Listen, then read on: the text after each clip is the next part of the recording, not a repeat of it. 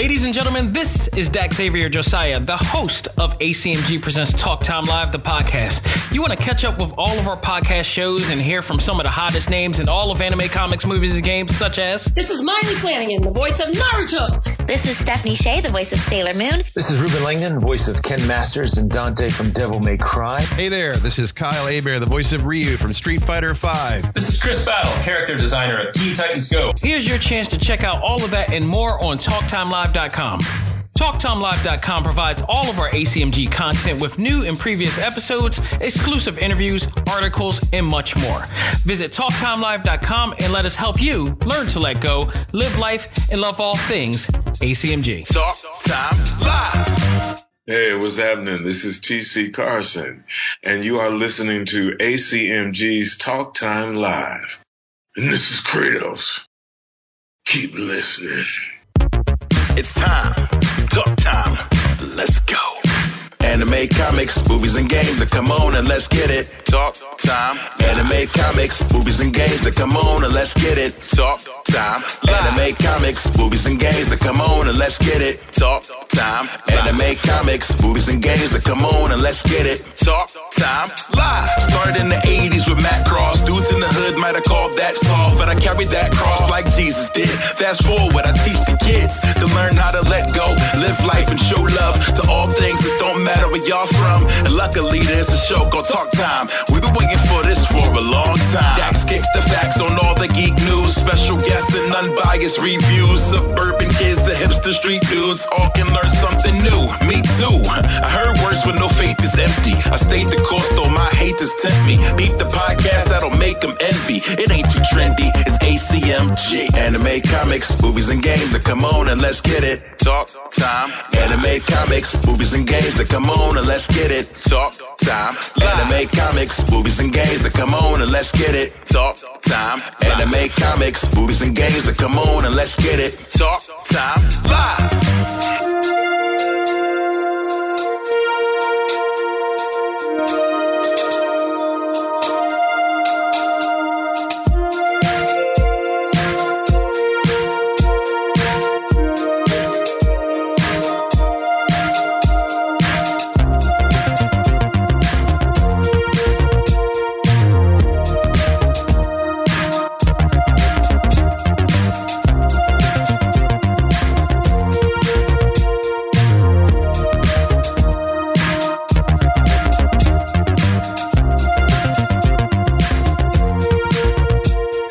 Welcome back to a special episode of ACMG Presents Talk Time Live, the Prime Show. I am your host, Xavier Josiah. As I mentioned on the last episode with the Baki review, which is out right now, um, I wanted to talk about this movie. I looked at this movie this week with everything going on, and the idea was to do the Baki episode and put everything in back in perspective and take time to take away from the minds of all that is going on just for at least an hour. Well, you got that. But in hindsight, after watching this movie, it struck a nerve with me so much that I was like, I can't, I would be so remiss if I did not mention or talk about this episode. This is not a review. Don't get this straight. And I'm going to tell you off bat. Spoiler alert. This movie is phenomenal. And it should have got way more attention than it did as well as a lot of black movies that should have got a way more attention, but it didn't. Just Mercy, starring Michael B. Jordan and Jamie Foxx, as they reprise the roles based on a true story of Walter McMillan and Bryan Stevenson, or Stevenson for that matter. Bryan Stevenson was the Harvard Law um, attorney, black Harvard Law attorney, I should add, that was fighting for the innocence of many who was wrongfully accused and arrested down south. And he had an uphill battle of all uphill battles uh, in doing so. He's he's now a world renowned civil rights defense attorney. Uh, but at this point in 1993, that was not the case. He was just coming out of college and he just wanted to he wanted to fight. He wanted to fight for people like um, McMillan, like Walter McMillan, who was wrongfully accused of a murder of a young white teenager. And while, you know, doing, while in his own business, he's in the tree business, he was stopped by the cops because apparently there was a big setup by the cops to blame him for a murder and a crime that he did not commit. And you got to excuse me because there's a possibility that I could get really emotional. I have the actual movie playing right now in front of me. And as I watched just only only the first 3 minutes of this of this movie as they take you from when Walter McMillan was doing his work cutting down trees, that's his business, to moving in and getting stopped by a horde of cops. Him being scared out his ass, rightfully so. And them blaming him for a killing when he wasn't anywhere near the vicinity of that uh, that uh, that murder. And it struck me. And it struck me. I empathize with this movie, and a lot of what I'm going to say is something that I said on my Facebook page. So some of the people on my Facebook page have seen it. Uh, I believe over 430 or 60 people have viewed it so far. Um, and then people also people on my ACMG group uh, for those who watched it there. It's about a half hour that I talked about this because I empathize with this movie. There's a lot of what went on in this movie, went on with my life as well. In 1993, right about the same time when this court case was going on, I believe I was 16 years old, and I was stopped by the cops. I was questioned. I was told that I fit the description of a particular person who robbed a couple, a teenage couple. And what happened after that is that I ended up going to jail for an entire weekend with the idea that I robbed these two kids.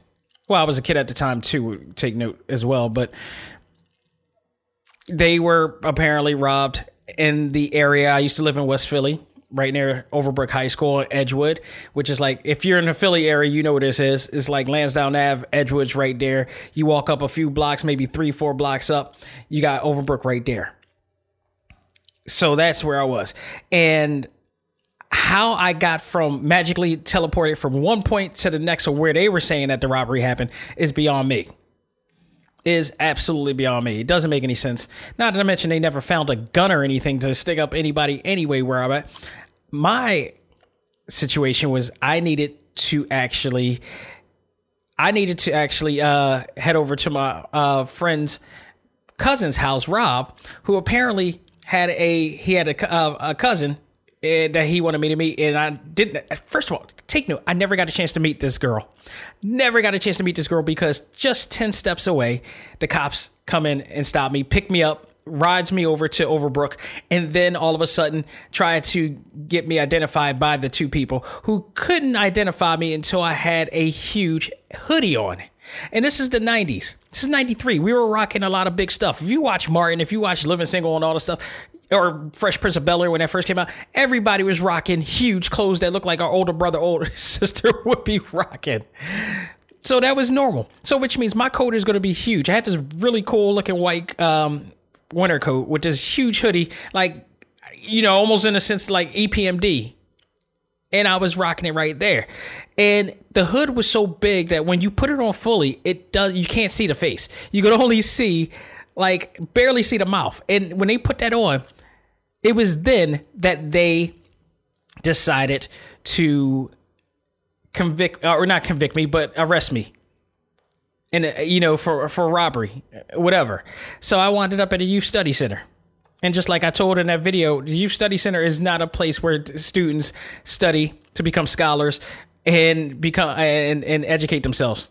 No, it is a juvenile detention center, a mini jail for kids, if you will. Kids who have done actual crimes, kids who actually have done some major crimes, depending on what floor you're in. If like you're in the third floor, it's fine. If you're in the fourth floor, that's called the dark side. That means there's some gun charges up there. Luckily, I didn't. Nothing happened because I knew people in there. You know, but that's beside the point. I'm saying that to say that a lot of what is going on in this movie has happened to many black lives. Many black lives. And no different here. Michael B. Jordan plays Bryan Stevenson, and he's, God, like I said, he has an uphill battle to come in. He goes in to check out a person that he was questioning about his situation and he talked with him for a bit and lo and behold the cop comes in says he's you know he's late from his schedule and begins to brutalize the guy and this is I guess this is Bryan, the character, or the, Michael B. Jordan, who's playing the real life character of Bryan St- uh, Stevenson. It's the first his first interaction to seeing police brutality in the in the prisons, and and how much they don't care about us.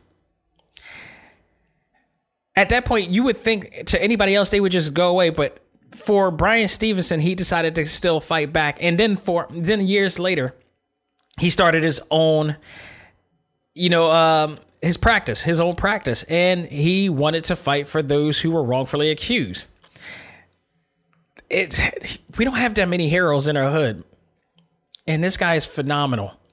He is a true superhero to the community, and it's just awesome. And Michael B. Jordan did a phenomenal job, you know, playing this role and making it very convincing that this is this guy is really is absolutely willing to risk it all. Jamie Foxx.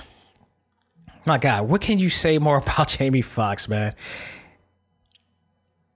If he can illustrate how heartfelt it was from Walt to be Walter McMillan. I I I got to look at some interviews to see uh, his as he talks about him. Which, by the way, uh, sadly, and I'm gonna go ahead of myself in this. Um, this is unfortunate because of my experience at the Alzheimer's Association. He actually passed away of early onset dementia, and that was that to me was heartbreak, even more heartbreaking. I mean, a lot of what he went through, and this is Walter McMillan, the um, the wrongfully accused uh, man of murder, which is the focal point of this movie. Um, he went through a, a lot of hell, and almost set to die for a crime he didn't commit. He gets out. Spoiler alert.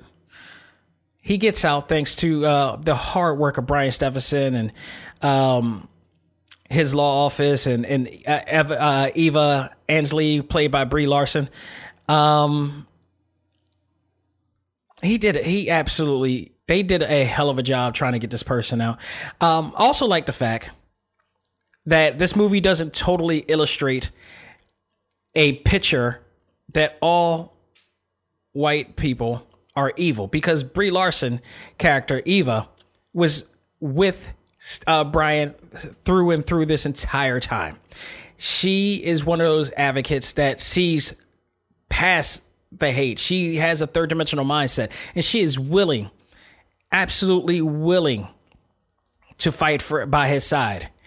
You know, and, and she's married with kids and who could be put into danger, and they still all fought with him. So, and I, you know, shout out to all of my people out there, my non-black people out there who do, you know, fight by my side and fight by my culture side out there because it is greatly welcomed.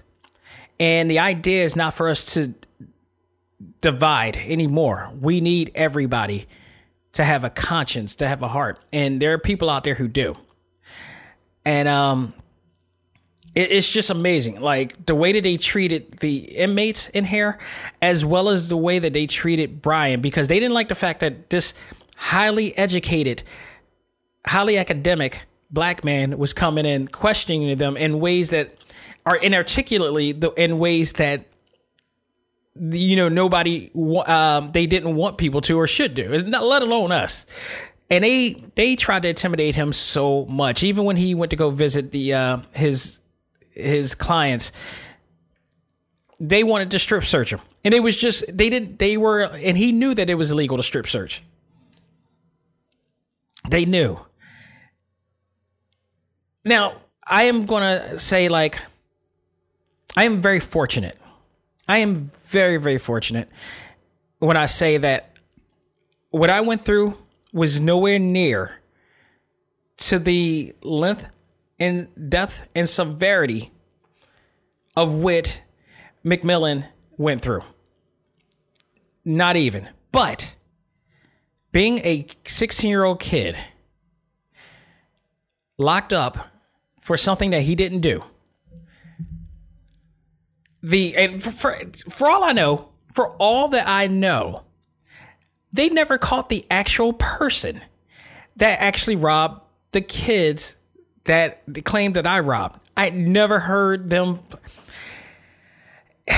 I don't know if this still happens today. I wouldn't be surprised, but there's a term that, I, that I'm using for situations like this that I believe some cops, and I'm not all cops, but I believe that some cops, some ro- some rogue, unethical cops, and racist cops do. An incident can happen, and apparently, you know, they can't find the person that they're originally supposed to be looking for, and it's in our neighborhood. And what happens is they will what I they will do what I say fill in the gap. That is to say that if they don't find the actual person, they'll find the first person that even remotely close to fit that description. It just so happened, going back to my situation, that that basically I fit the description that virtually everybody fit back in the day. Of course, again, it's 90, so we rocked a lot of similar things. This was the baggy pants era. This was like we rocking Levi's blue jeans. The like originally the style of Timberlands was hot. The first time it was hot was in the 90s, right around that time. And black Tims was the first really hot item for Timberlands before we started rocking the tans. The black ones were the ones, and it was the ones that all the um the uh, hip hop artists were wearing all the stuff. We were just we were we were in that era and also you know big baggy jeans. The coat, I I would add to that too. Um, you know, which is like cross color or you know, um, what is like cross color, major damage, all that stuff. You guys remember that going to uh, old like not old navy. Um, God, I forgot the name of those shops.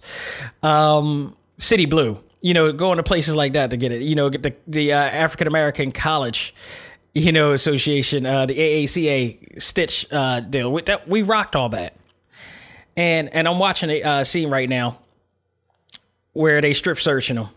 Which, by the way, the cop that strip search him is very pivotal as well because later on he winds up getting a new perspective on things that are going on. So, I mean, there is some interesting elements in this movie that happens, but um, it, it's rough. I, I I can imagine living in the South. So basically, when they fit my description, it was just because I wore the same clothes. My facial features, none of that. And my eyes, none of that. None, none of that. And the only way they can really identify me was when the hood was on me that covered three fourths of my face and only had um, the mouth. Made no sense at all. And for that, I ended up in jail in an institution, and on top of that, on house arrest with a court date that was scheduled for a for at least a month or two now, which means I was on house arrest the whole time. Had and here's the big part: if I was found guilty, well, let's just say you wouldn't we wouldn't be talking right now. Anything that I would have done, anything that I would have done today, um, you know, hosting panels at, com- at comic book conventions, meeting Stan Lee, meeting Molly Flanagan, you know, meeting a lot of great wonderful people that has come into my life. None of that would have happened had I been found guilty for a crime that I did not commit. One of many that people have to deal with in my community. And, you know, so it, it this is just it's just crazy. There also is another uh character in the in this in this movie that really really really my god one of the most hard to watch moments in this is uh and I'm trying to figure out who this is. O'Shea Jackson also plays Anthony Ray uh Hinton in here as well, who also was released years later, um, thanks to Bryan as well. He managed to get him out and proved his, you know, situation as well, and which is a wonderful thing. Unfortunately, it didn't happen for all because one of the inmates, and I'm trying to find who. Wait, actually, I can find it right now on here. Here we go. Let me go into the x ray. Yeah, I believe his name. I might get this wrong. But um, basically, he was the he was the uh, inmate with P, uh, PTSD, and it was so it was a really rough scene to see because he was trouble. He actually, apparently, he, uh, according to the movie, he did commit a crime because of his PTSD, and he put in a bomb, which actually did kill, unfortunately, killed uh, a female, and which he regrets to this day because his mind is unstable. And I don't know for sure if, if they would have been able to charge him with. Uh, you know, I forgot the term, but where is where you're not mentally you're mentally ill. So you you know you weren't working within your means. Uh I, I forgive me i forgot the term but this was that type of situation where he, uh, he was in and it, you just felt so bad for what was going on because you knew this man was sent to the he was sent to the military at a very young age. He went through a lot of trial and tribulation and trauma which led to him doing what he did. And um, it's unfortunate because at the end well not at the end but like part of the most part of the part of the like most memorable moments unfortunately is the scene where he was taken to the electric chair. And it it was it was beyond heartbreaking. Um whew, it, it's heavy because i looked at this movie and i'm like Good lord. Two things I, I thought about when I looked at this movie.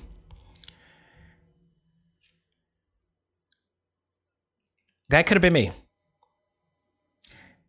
Number two, what would have happened if this happened, if what happened to me happened down south? I can't even fathom. I cannot even fathom what would have happened if I had this situation happen down south. And it's so bad down there. It is so, so and it's still bad down there. I mean, look, look what happened to um Ahmaud Arbery. Look what happened to that man. It's insane. It is unbelievably insane what still happens down there. It's like time freaking stops. And so you got Bryan here who is constantly, you know, asking about all the inmates and asking about um Walter who who really really does not want him to help him because he thinks that it's just it's a lost cause like many of us when we're oppressed by the cops when systemic racism kicks in. It hits us hard. We don't it, we we do have some hope. There are those who have hope in our community and who are strong enough to take the lashes the proverbial lashes that we take. Then there are others who just settle with it because they don't want to have to deal with all the BS that is going on in our world. And it's hard because we try to process. We we absolutely try to process everything that is going on in our world. And we try to deal with it as best we can. We handle things differently in a way that we shouldn't.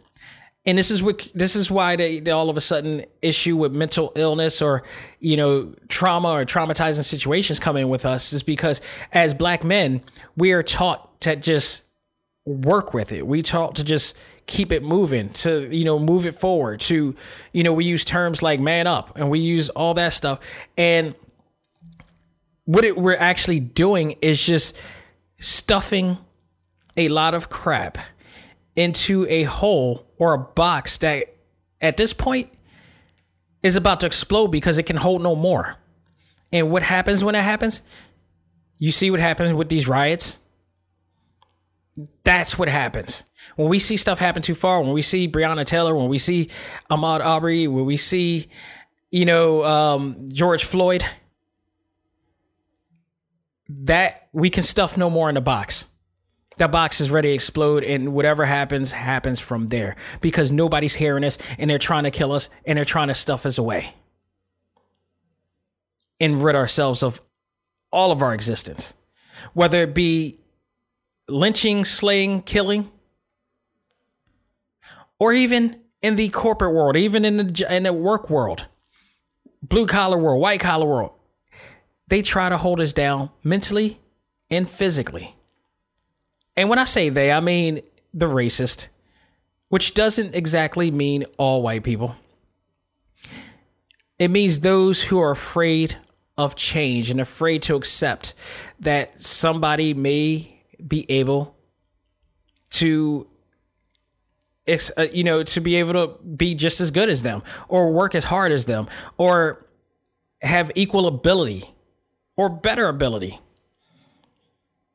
and for that for years, for generations, they decide to set us up. They decide to keep us down. They decide, and I've been through the situation of being wrongfully accused, and I've been in a situation, I've been in a working environment where I've worked for 10 years diligently, got my degree while in there, working and doing an actual, you know, side business, doing ACMG, and still not elevating into that. Still in a low level job, still not able to make a living for myself, not to have a family for myself, for my wife, for every.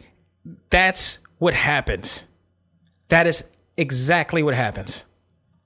Some people will get out, but it's also that's the term token. You know, you get one of those people who, who are able to get out and get somewhere and do it. And what it does at that, it the community who is already hurt looks at that person and begins to resent them because they want the same thing. They want those same opportunities, but they can't get it because somebody they know do. And even if that person got it because he worked his ass off or she worked her ass off to get it, it creates that resentment. And they don't want to believe in you. They don't want to follow you. They don't want to, you know, support you. And it's all stemming from systemic racism organized for generations. That's what this does. That is exactly what this does. So it is it is unfortunate. It is absolutely unfortunate.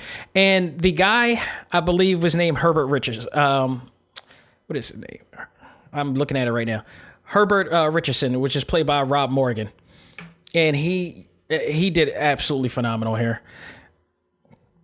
And uh, it, it's it's it's just sad. It's just sad. We've been going through this for far too long and it needs to stop. So, in this film, there's a lot of things that are going on and occurring during this film, too. And there's, you know, the minute Brie Larson's character, Eva, uh, Eva Ansley, because she's working with Bryan uh, Stevenson, she gets a threat. They threat her. They get they they call bomb. They like bombing her or supposedly bombing her place. There was a scene in here where they're working on uh working on the uh the the case, and she gets a call, and these racist, you know, this racist white guy calls, says that you know, calls her B, calls her, you know, you know, uh, and lover, whatever, and tells her that she has a bomb in the house with her kid and her husband and Bryan in there. They rush out. Luckily, nothing was found but the guys start rolling back and they and they see what happened. You know, it's stuff like that. We got to talk about Sharon Tate. Sheriff Tate is the is the actual sheriff that headed the entire uh, situation with Walter McMillan. He is the guy that is controlling everything.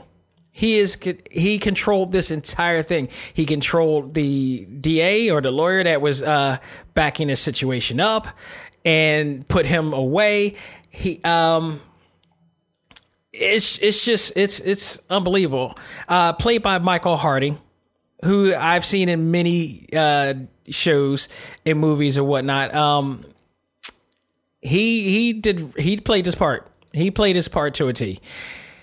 Very convincing racist dude, and he was not holding back. He did not even in this movie hold back, and and he, he just basically admit that he was what he was in here. Um, I tell you, luckily for them, that there was an actual, there was actual uh, proof that the character that um Walter was innocent, and I got to find yeah, it was basically Tim Blake and um Tim Blake Nelson. You might remember Tim Blake Nelson. The minute I saw him, I immediately like well, I got excited because that's supposed he was originally supposed to play the leader in the Incredible Hulk Marvel Studios movie, which they never did do a sequel for. And I've always hated that they didn't do it. He also played on The Watchmen as well, uh, the recent HBO Watchmen. So he played on here. Uh, where do they have him? Yeah, Tim. Uh, he played Ralph Myers, who was a very intricate and pivotal role in here because this he played he played as the person that uh, Sheriff Tate actually spoke to in regards to whether he saw anybody uh, around when they, when the murder happened. Originally, Ralph Myers said that he did not, but they coaxed him to actually say that he did in order to uh, frame Walter for some odd reason. I don't know why they wanted to frame him of all people, but to frame him and to fill the gap and to basically um, you know get his sentence shortened and not be on death row. He, at first, he said that he wasn't going to do it, and there's tape. There was they lo and behold later on they found out that there was tape and footage of them of him actually saying that uh, he he didn't see anything, and there was nothing, there was nobody around anything, and then all of a sudden he did a second uh, a second testimony that said he did. And, and the timestamp of the tapes didn't matter. Now, this also reminds me of, again, when I was arrested at one section of uh, West Philly to a whole nother section of West Philly. Because Overbrook is in one place, but it takes forever to walk to get to the place where they were, or run, even run to the place where they were to where I'm at. And I was walking in, in the opposite direction towards Overbrook. So if I'm honestly, I would think if I was actually if I rob somebody at Brook and I'm all the way over there, I'm thinking like, no, you wouldn't go towards that area. You would go away from that area. I was coming towards that area because I was going to Rob's house, which is my friend Chris's cousin, to meet his his uh, his cousin, and it's just it's just amazing how they tried to put that together. And a lot of times they think that like we're not going to say anything about it, so they will eventually they will eventually you know just take you in thinking that you're not going to uh, say anything about it. Say you know and, and me being 16 me being 16 at the time they were going to think they're like well he's not he how who's going to believe him oh, somebody believes me, all right. And thank goodness they did. Because my mom, thank goodness, my mom, who unfortunately had to suffer through all this, had to really panic and be scared of the fact that her son, her 16 year old son, her 16 year old black son, was missing for three days and away from the house for three days and then found out that I, not only was I at 50th and Pine, but they transferred me over to the Youth Study Center, and I couldn't get out to that Monday, so I had to stay over there all the whole entire weekend. I mean, what can I say about the Youth Study Center? I got to see Eddie Murphy Delirious. That's great. I knew some people that I that I knew that was in there as well. Yeah, that's great and unfortunate. But imagine you being a mom and actually having to have your son or daughter missing for three days, not knowing where they are. Come to find out, you get a call from for them saying that you're in jail because I didn't have a chance to call.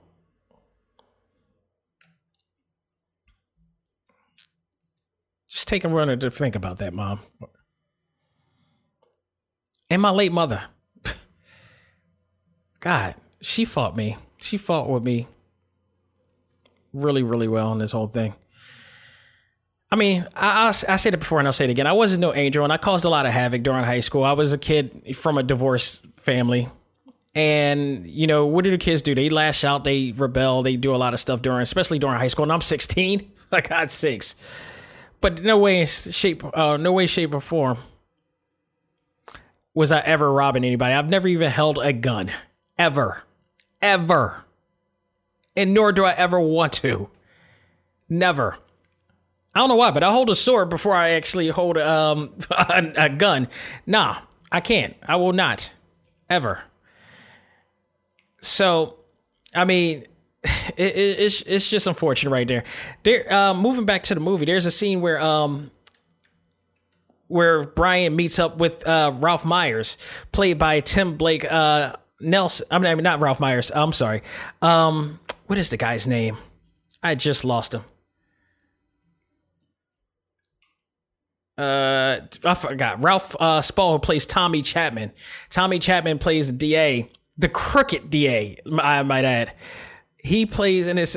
Um, he plays the uh, DA who was part of the whole setting up the situation and literally sat there with Brian, you know, going going in with circles with him.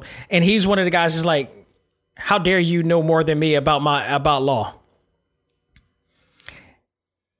And he was in on it the whole time, and they were working. Him and Sheriff Tate were working their hardest to make sure that uh, Walter was not getting out.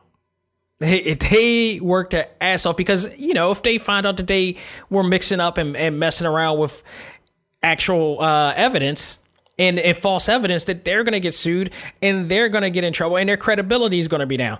Well come to find out they've done this a lot they've done this a lot and even unfortunate even after all of that the damn the real life sheriff tate actually stayed in office till he retired. This is our system, people. This is our justice system. This is our justice system. So, moving on to that, they went to court, had all their evidence, had everything going on, got a court date. You had a lot enough evidence to get a court date. Even got they he talked to my Brian even went as far as to talk to Myers to try to get him to confess that everything was a lie. The first time around, he didn't, and then he and then Brian uh, Stevenson found the tapes uh, that had the audio confession of him, and found out that there were actual early uh, records of his confession of his uh, testimony, to which that will reveal that he was innocent that he did not see Walter McMillian in the area of the of the actual murder at all and that was enough proof to go. Well, at least, at least we thought it was. So he asked Myers to uh, Ralph Myers to go to court to testify that he what he said was all a lie, and eventually he did. And Tim Blake Nelson, dude, is no joke as an, as an actor. Really, side note right here. He looked just like the original dude. He had his mouth drooping on the side and everything, and then the southern accent. He played that role insanely good. Because when he showed the picture of what he looked like, uh, what the real um, Ralph Myers looked like at the end, I was, I was really, really, I was like, wow, he he, he outdid himself. He outdid himself in this one. He really put his all into this. So Ralph Myers was afraid. He was in court. He was at the bench. He was afraid at first. Um, and lo and behold, he end up revealing and telling that the truth. And you thought that that would have been enough. Plus, along with the evidence that they had, But then, for some reason, the judge at that time for that particular case was not trying to hear it, and they still, you know, when you thought that uh, Walter was going to be free at that moment, the judge still ruled over all of that evidence, all of the confessions, think in saying that um, Myers was forcing, he was being forced to tell uh, a another trial. it was just so crappy, and I might be going ahead of myself, but there is also, um, you know, I liked this scene where uh, Brian meets the actual uh, Brian uh, gets a chance to meet the entire family of uh, the entire McMillian family. It was a great scene because apparently they've looked for lawyers before, and every lawyer wouldn't even come near their area. And I guess saying that they were white lawyers who didn't care. Brian felt right at home, and what I love about Brian Stevenson uh, in this movie and in real life is that he's very empathetic about the cases that he's taken, and they and they pointed it out in here. Whereas now, I think it was Eva that pointed it out and said that he basically puts all of his heart into his case. They, they, when when lawyers are normally told to separate yourself from the client, he puts it in like it's at home. There's a scene in here where he meets the family, and it winds up being the entire neighborhood. so he's trying to, you know, he's trying to get some character information based on, on Walter and such. And um, his son apparently finds out that uh, a friend of his knew that uh, Walter McMillian was innocent because he was nowhere near at the time and he was an alibi. Only thing is, he was afraid to tell anything because of the fear of the cops harassing him and abusing him, which unfortunately they did. They absolutely did as a result. But this is the, this is what people or this is what people in my community have to deal with. This is what absolutely people in my community have to deal with, and it's it's inhumane, inhumane on all aspects, not just from a cop standpoint, but from a you know working standpoint, from just a social standpoint. I mean, we've seen all the Amy Coopers and everything out there who weaponizing, you know, you know their phones to use to cops, you know, to hold cops. This all needs to stop. This absolutely needs to stop. We have value and we definitely deserve to be shown with value. We're not just a voice, we're also visions, we're also power, we're also assets to our community, to our country. And we need to get rid of those who are too afraid to. Because if they don't choose to want to do it, then I'm sorry. We something needs to be done. Something needs to be done with people like that. And it's a crime that we keep letting this happen. It is. So, it, it, you know, going back to the court scene when they decided to rule, you know, against Walter McMillian and you know, not and not held him, um, you know, it, it the, the case was was thrown, even with all the evidence, even with everything there. Um, C.J. Uh, LeBlanc, I want to talk about because he played the son, uh, John McMillian, his son, and you could see the you could see the frustration in his face, and you could see the family after all that when they when all hope was coming in. Like, there's no way that they can't prove that he's free. He's he's free, and then the judge rolls over.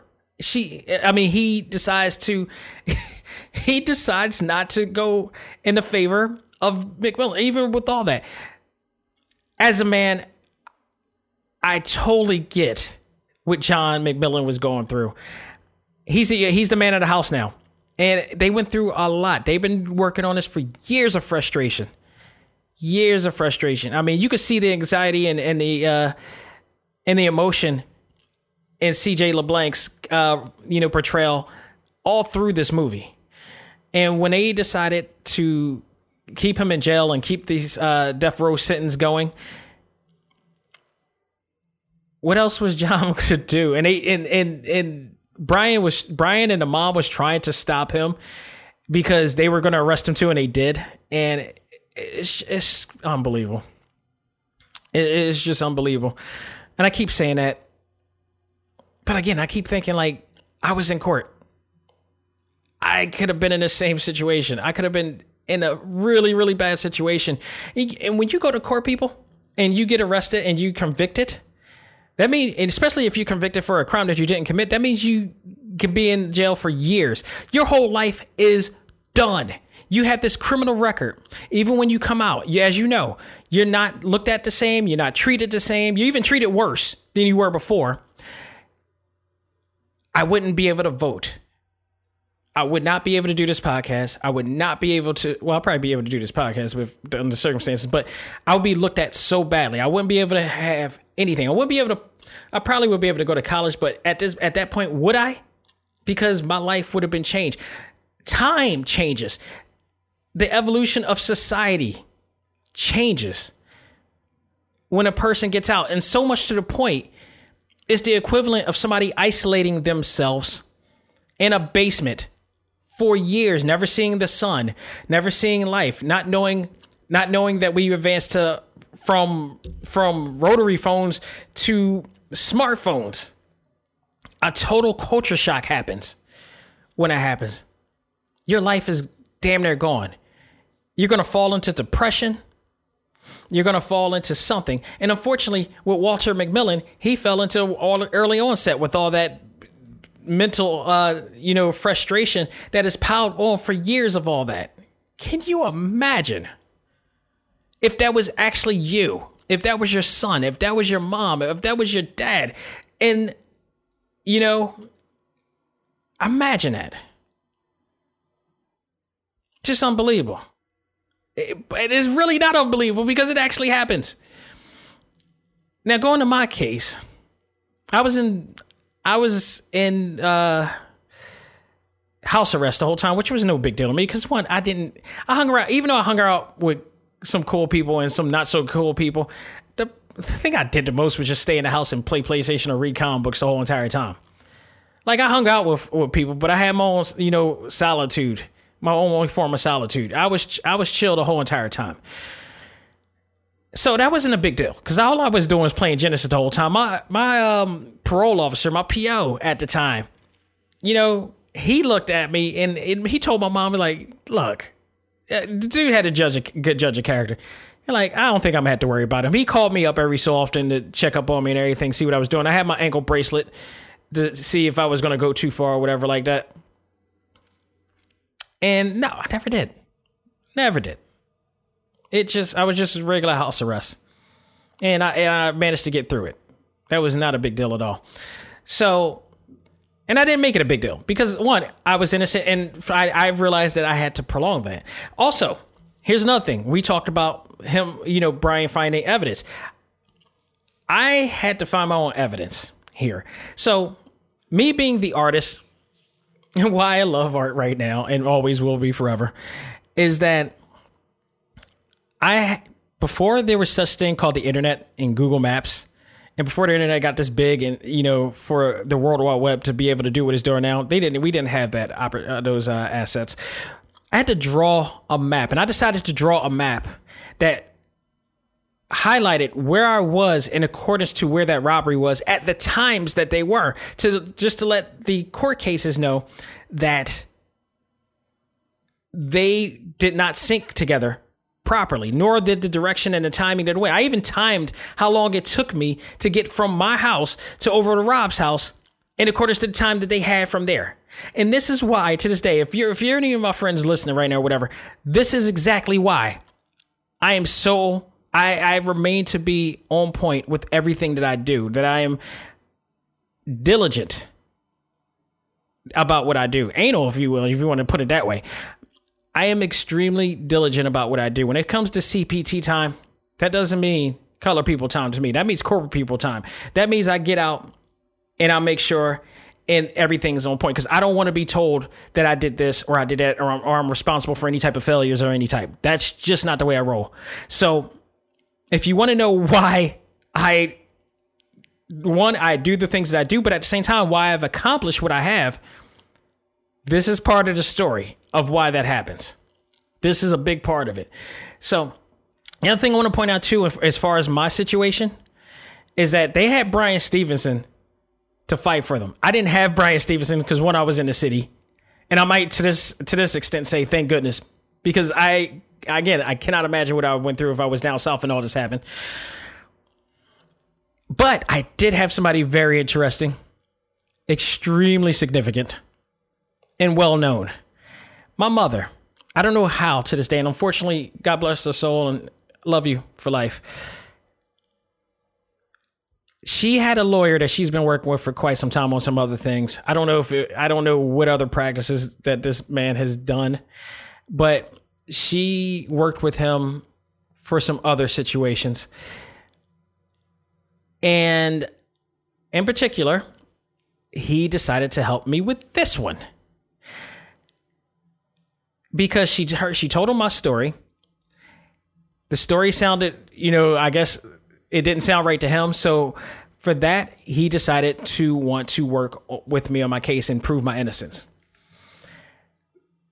And if you're listening to this, like I said, those who are on Facebook know what I'm talking about right now, and those who are uh, in the Philadelphia area may know this. The gentleman, the lawyer that defended me was named David O.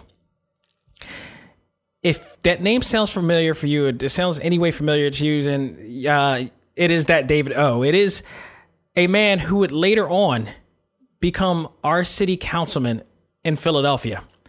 Uh, it's now former, I believe, if I'm correct, city councilman, because they had their election already, and there has been a passing of the guards. But nonetheless, even before he was, he was a lawyer. Um, David O uh, is of uh, is from the Asian community, and he fought to prove my innocence. He believed in me. Say what you will about him. If you know him that well, say you know you, there's some things that you may like. There may be some things that you like. He is Republican, but guess what? Don't care. He gets full credit, as I said before, for him looking beyond everything and willing to help me out and willing to get me out. He's still fighting to this day. The man is still fighting to this day. He's still trying to get out Eric Riddick, that was put away for uh, suspected murder way back around the, around the same time that I did. The same time it was 92. 92. So like a year later, I guess I came in. So he's been fighting then. And unfortunately, he couldn't prove his innocence. He's still fighting. He's still fighting. This dude is 2020. He's still fighting. So, God, I was, I'm extremely lucky of everything that happened. David defended me. He helped me, and between everything that we were able to give him and everything that I had in a situation that happened in that court case, I was able to get out. And I understand how fortunate I am. And what even made it worse because in that court case, not only did we have a lot of evidence, and in what we said made no sense to what the what the cop or anything was saying to that nature. The guy, the kid, I keep calling him kid. He's about my age probably by now. But I'm saying the kid at the time, the kid that, you know, pointed the finger at me, who by the way went to my school at Overbrook High when I went there. And side note, he started a fight with me because he thought I robbed him and got all his crew together to all to all uh want like jump me. Now, I'm going to give you a little lesson here. Whenever you get into a situation, if you ever get into a situation at school like this, and I'm not saying this is kind of a situation that you can't get. I don't condone fighting at all now. now. But I will say this. I will tell you this. Um, if you're in a situation that you can't get out of, such as like you're, it's you against like four to five other people, here, and you know that you're, unless you know martial arts where you could take out multiple people, which I don't, I'm, I'm all brawler. The best thing to do is just focus on one person and get as many licks on that person as possible, which that is something that I did. You know, at least you could get credit for taking out one person as opposed to five and everything. And yeah, after that, a bunch of Timberland boots, you know, hit me, uh, hit me hard. They plotted on me. It was during, and it, that was during the auditorium. That was during an assembly at our school where we actually had something going on. And all of a sudden, they found where I was. I sat all the way in the back because I'm a clown like that at the time. I sat on the back, and next, next thing you know, I get sucker punched from the side. I turn around and it's him and his crew. And they didn't think that I was going to do anything. They didn't think I was going to run. I'm like, nah, that ain't happening. I jumped over the actual chair and just got at it and got for whoever and, and got my target person, which was the dude. So, you know what I'm saying? It, it, it just, it just happened that way.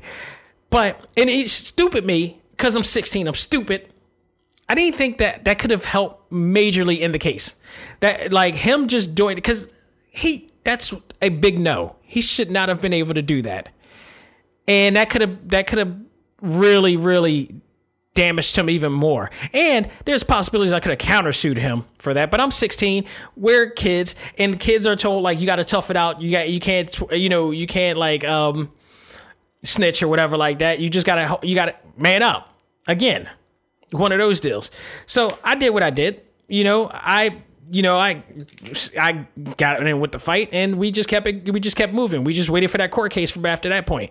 So that court case came, and for some reason, I sixteen year old kids don't think rationally.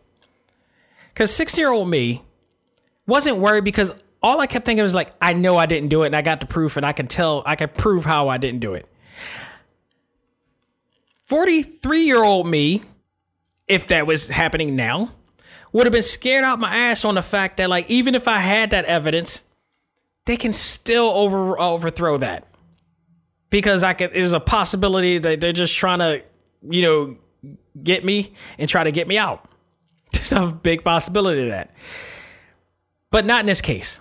I was so confident about getting out. I was determined to prove my uh, innocence because I refused to be have to go to jail. I refused. So in a court case, you know, you do you do your deal, and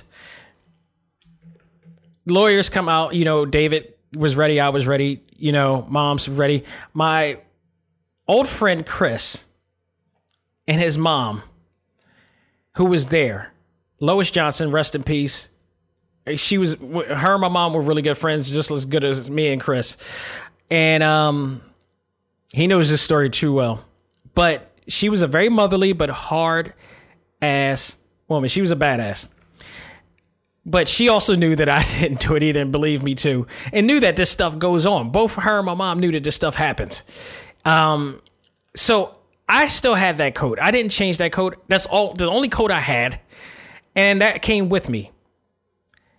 And you know, there was an empty chair next to um, Miss Johnson, Lois, and which they put my coat on while we were me and David O was at the uh, the table, you know, as the court was on.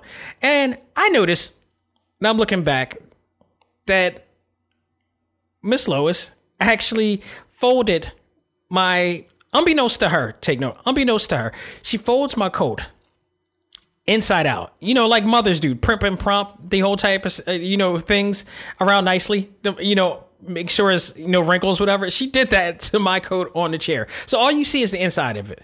Now, I want to point out that the defendants, the kid who blamed me, had a friend who also brought the same coat. I guess to say, I guess to try to see if I wasn't going to bring my coat, or to let them know that I had this coat, or they, they had the same coat, which, you know, we all had. Okay.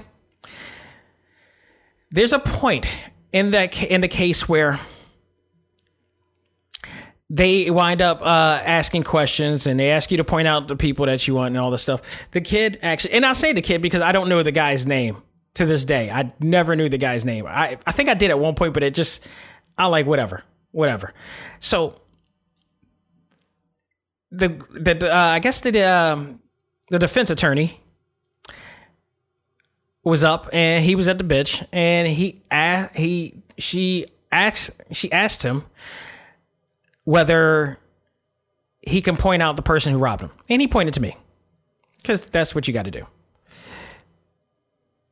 She then she then asked him, "Can you point out to what he was wearing at the time of the robbery?"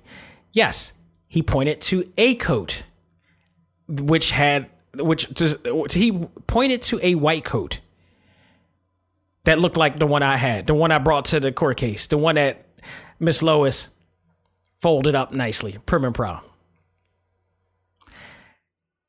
Then this is the question that really killed it.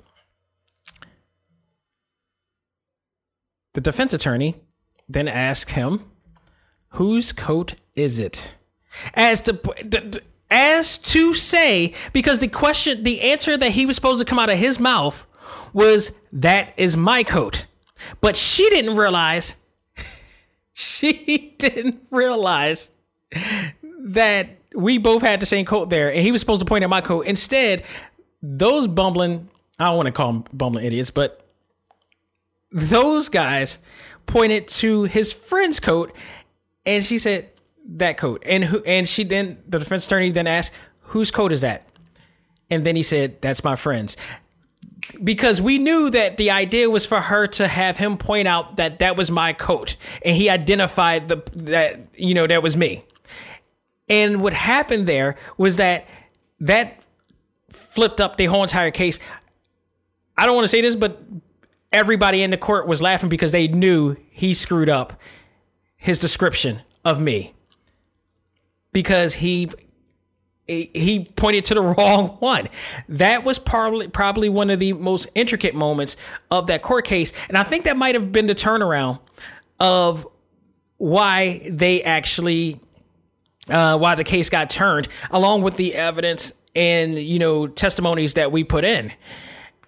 But that right there was it. Even the judge was laughing at that time because they knew it was like, okay, you obviously pointed him out for mistaken identity. And in fact, at the end, when it all came about, the judge ruled in my favor, arrested for mistaken identity, and I was free to go.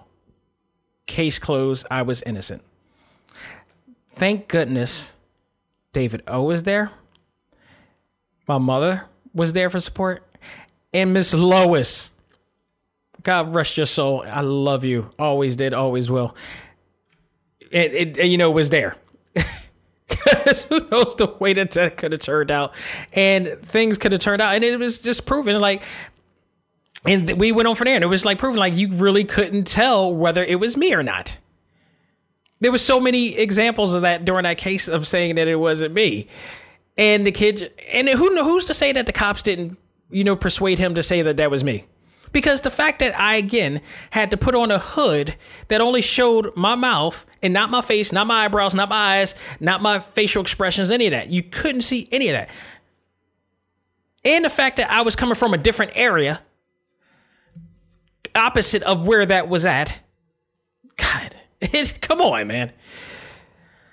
I can't imagine how that would be. And thank goodness it didn't go. I, you, I, I can't speak for this. I don't know what David did in the process of leading up to that court case or what happened, but he he made me feel like during the whole process that you know everything was going to be okay. Not to say that this was an open shut case, but everything that was everything that I from my testimony on to the whereabouts and everything was going to be proven. Now, take note that big, that really huge scale map that I did, we never even used it. At that point, we never even needed it. I never had to go through any of the things that Bryan Stevenson went through, that um, Walter McMillian had to go through. And take note, God, again, down south is so crazy. I'm at the scene right now where Michael B. Jordan, or as Bryan Stevenson, is, you know, driving in the dark and they immediately come after him and uh, antagonize him and look at all his evidence and everything, trying to mess with him. This is ridiculous. This is exactly what's going on right now. And he put it, and he's trying to question him as to why you're stopping me. And instead, because he knows he has the right to ask him, they put out a gun on him. They would never do this to anybody else but us. So, I mean, luckily, And look at this fool. This he's looking at all of his evidence, looking at all of his paperwork. This is so unethical. Is extremely unethical and immoral and inhumane. All of it. This is unbelievable. This is unbelievable. I'm just grateful. I am so grateful that I didn't get have that experience, but not to say that my experience wasn't any worse or better. It, it, it was an experience like many of us have out there. And it's crazy. So luckily in the movie, even though they got the court case, uh, they lost the court case. They found another way by going to um, I believe they were going to the Supreme Court to actually overturn that uh, case and get a new trial, which they did because the evidence that all came about. And Bryan did the greatest thing ever, and I love it. He went on 60 Minutes. I gotta find that. I gotta find the original segment with that. He went on 60 Minutes to talk about the case and how they're trying to screw him over. And that you cannot. Once you get on TV, it's done. Once you get on TV, it is absolutely done. And you plead your case, and and the narrative gets put in, and everything's just edited properly to make sure that you know understand what's going on. Done. Done. And now the entire country is putting weight on Georgia or whatever down part of South they were at. And now my man gets a second case, but unfortunately, like, you know, Walter is just so spent. He's ta- he's so he he he kind of lost all hope at the point after the case, but they still went and they did another one and at that point before the court case came in, um Bryan winded up having a meeting with um what is his name? With uh, the DA, because what they were doing was they're going to try to find a way to prolong the actual court uh, hearing in a court case to try to drag it out. So Tommy Chapman ordered, he, he for some reason ordered an extension, where an extension was going to lead into where he was, um, you know, going into death row, so they can still like they were just going to great lengths to try to make sure that they weren't, you know, that they weren't discovered as faulty and uh, false, and when they were doing unethical means. So Bryan actually went to Tommy Chapman's house, spoke with him, made him be the voice of reason. Which then, by the time and he whatever he, at the time he convinced him enough because when that court case came in chapman changed his whole entire demeanor and asked for a uh, as to an agreement to have a plea of uh, pardon, which means Walter was finally free after all that. After all of that. And God, this whole this movie from start to finish had you on a ride and a very emotional ride. And um again, it's really sad that at the end of all this and being free that he had early onset dementia after all this. I, the good thing is, at least he got to spend time with his family. But God, they, I, I so much, man, so much. And then later on, we said that Anthony Ray hit, uh, Hinton was freed thanks to Bryan as well, and other people, many others, many many others. Um, Brian, his his uh, law firm grew even bigger and now more people are involved and they still going at it right now and man shout out to him. Thank thank you. Thank you for being the hero that we need especially in the deep deep deep deep of it all because we need way more of you out there. And there are out there but not only he needs to be fighting like we all need to be fighting together now. Like not only are people outside of our culture are starting to learn more things, but I think we are starting to learn more about uh, the means of systemic racism and all forms of different type of racisms, and now how we're gonna we're starting to get around of how we're gonna fight it, and we're doing it together. And this hopefully this will keep going from this point on. I urge all of you outside of the black community to listen to this, to listen to everything that you hear, to watch these movies, to talk to us, to look at what you're seeing right now, to talk to talk to your people in your community, weed out, find out who's those who's the one-dimensional minded ones out there and help us make change. Help us get the equality that we've been learning looking for for God knows how long. And it's only getting worse. And as long as people at the higher up and the high top of the mountain keeps creating chaos, it's only going to get worse. And we got to fight back. It's now or never, now and forever. Pretty much. So I'm not grading this movie at all. This movie speaks for itself. I highly recommend that you all check it out. I highly recommend that you all check out your friends if they're people of color, if they're black, if you're black family members, check up on them. Because you never know what the hell they're going through. You don't know. And trust me, silence is its own enemy. So even if you're not saying anything, even if you think that you're advocating, even if you could say, I got black friends, I got black kids, whatever, no. It still doesn't matter if you're not fighting for them, if you're not reaching out to defend. It's just not. Go check out this movie. Just Mercy. Should have got a freaking Oscar for God's sake. Go out, check it out. Check it out all the movies that are available. If you got Amazon Fire right now, uh, or Amazon Prime with the Amazon Fire TV on there, there are a bunch of uh, movies out right now. Selma, I am uh, I am not your Negro. Salute, Birth of a Movement, Marshall. Um, just so many. A documentary on the Black Panthers, Life as Life of a King, Marcus Garvey. Uh, you name it. Educate yourself in any and every way because you'll find out why we matter. You find out why we're such fighters. Check us out. Be a part of this. Help us become a better country. This is supposed to be the greatest country in the world. We've been BSing for so long on that. Let's make it for real. Let's all do it together because that's what it's all about. All lives don't matter until our lives matter, until the LGBTQ community matters. Because guess what? You rid you get rid of all of us. Guess who's next? Anybody who's different, the hate will will try to absorb and and, and uh, eat eat away. That's just how it is. We all need to work together. So you want all lives to matter? Well, make sure that Black Lives Matter first. Then we can work on that. Should have been that from the first place. So I can't go along and rant, but people, if again, if you don't think, if you think that you don't know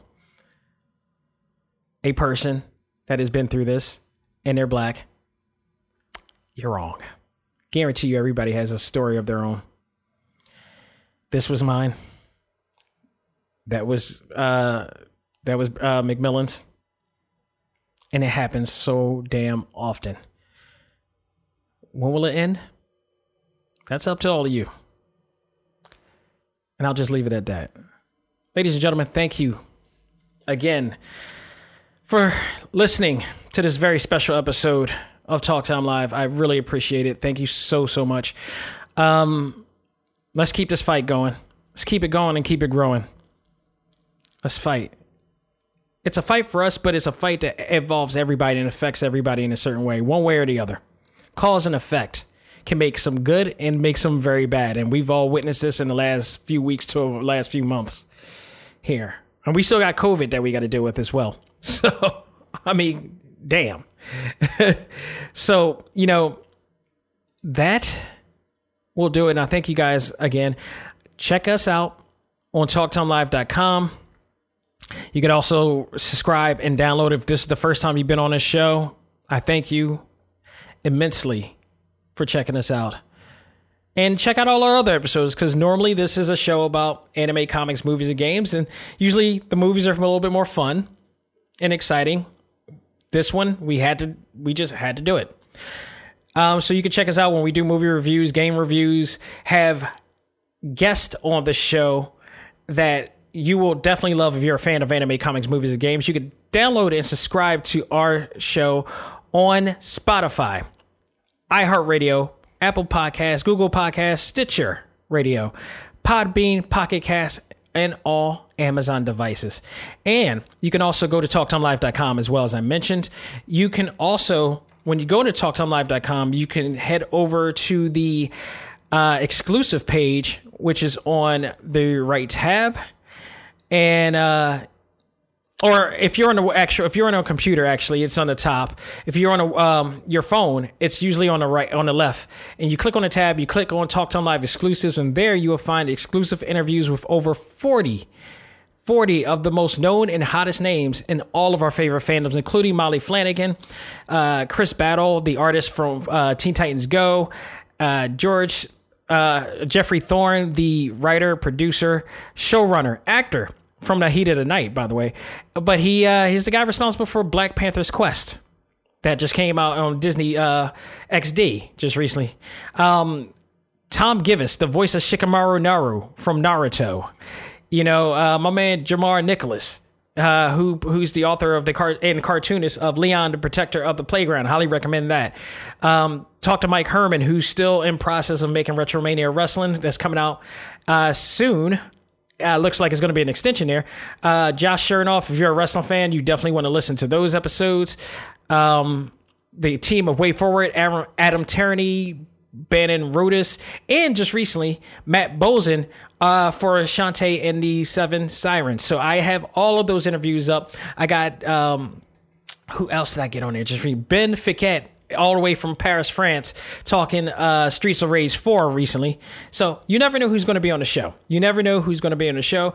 Um, if you go to, you know, if, we ever have comic book conventions this year again, uh, and you're in Philadelphia, there's a big chance that I will be doing one at Keystone Comic Con, and we're still keeping our fingers crossed for that too. So, I, I I say that as I say that, I am realizing that I am extremely blessed with my life and it could have been far worse. I had many near death situations in my life and life changing situations, much like I just the one I just told you. Um, and I'm just blessed that I was able to persevere through all that, not unscathed, unfortunately, but I was able to do that and use my energy and artistic skill to do what I'm doing right now.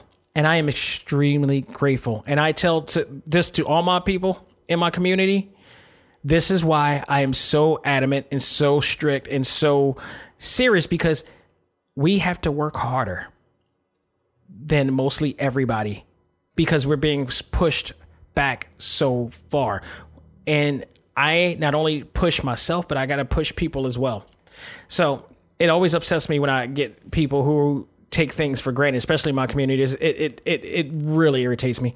But always know that there are good intentions to all of it and there's a bigger goal to all of it. And trust me, if you put in the work, you will get, you will definitely get it. So I'll leave it at that, folks. Thanks again, and um, keep on following. Like I said, next week uh, we'll. What did I say I was going to do next week?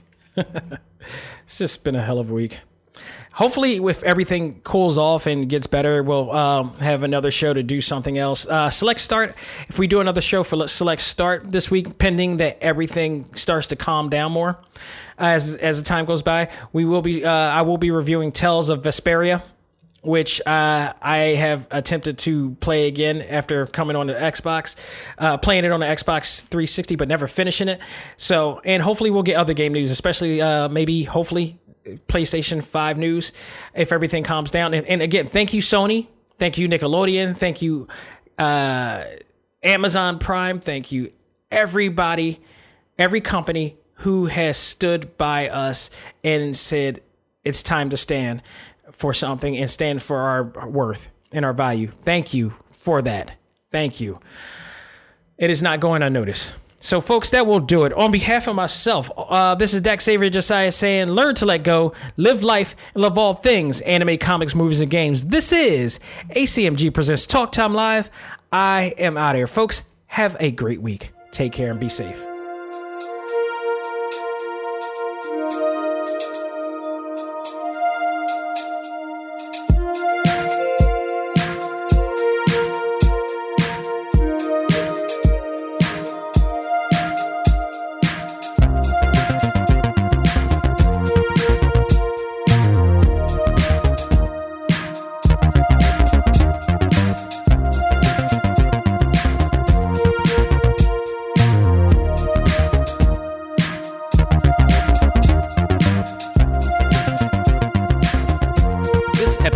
ACMG Presents Talk Time Live is brought to you in part by Viewfinder's Identity Search and Design. Your choice for web design, graphic design, and all multimedia development needs. Visit VFISAD.com and let us bring your vision to reality.